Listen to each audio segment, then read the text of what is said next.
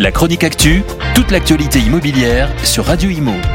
En partenariat avec Regus, des espaces de travail adaptés à chacun.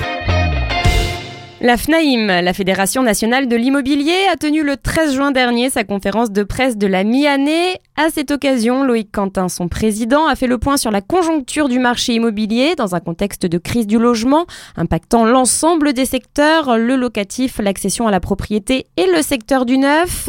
Premier constat concernant le nombre de ventes de logements anciens, la stagnation du marché et la baisse des volumes annoncés qui avaient été identifiés précédemment se confirment.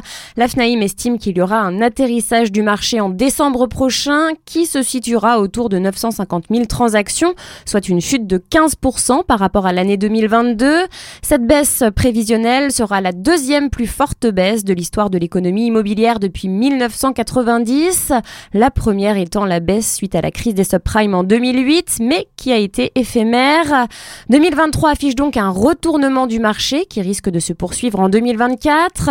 L'AFNAIM constate que les transactions sont en recul dans quasiment tous les départements français, sauf dans trois zones dont les Alpes-Maritimes. Selon un sondage IFOP demandé par la Fédération, l'indice de confiance immobilier des Français est à la baisse.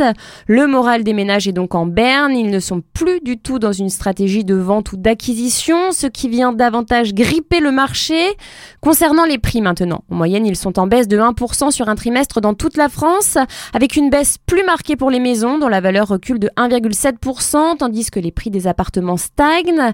Apparaissent cependant deux exceptions, les stations de ski et les stations balnéaires qui résistent.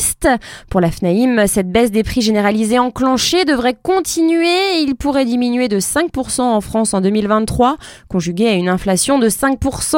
Cette situation est la conséquence directe de la remontée des taux d'intérêt qui ont été multipliés par 3 en 18 mois pour lutter contre l'inflation qui pourtant semble se stabiliser. Cette hausse des taux n'est pas terminée pour le syndicat. Deux autres augmentations devraient avoir lieu d'ici la fin de l'année, ce qui amènerait les taux d'intérêt autour des 4%. La hausse des taux, la baisse des volumes sont corrélées à la chute de la production de crédit qui s'établit à moins 31% en 2023 par rapport à l'année dernière. Le pouvoir d'achat immobilier des Français poursuit donc sa baisse. Loïc Quentin, lors de cette conférence, a également rappelé que tous les professionnels de l'immobilier attendaient de la part du gouvernement des dispositions pour une refondation, comme le CNR l'avait annoncé, alors que sa restitution tant attendue a déçu tout le secteur. La chronique actu, toute l'actualité immobilière sur Radio Imo. En partenariat avec Regus, des espaces de travail adaptés à chacun.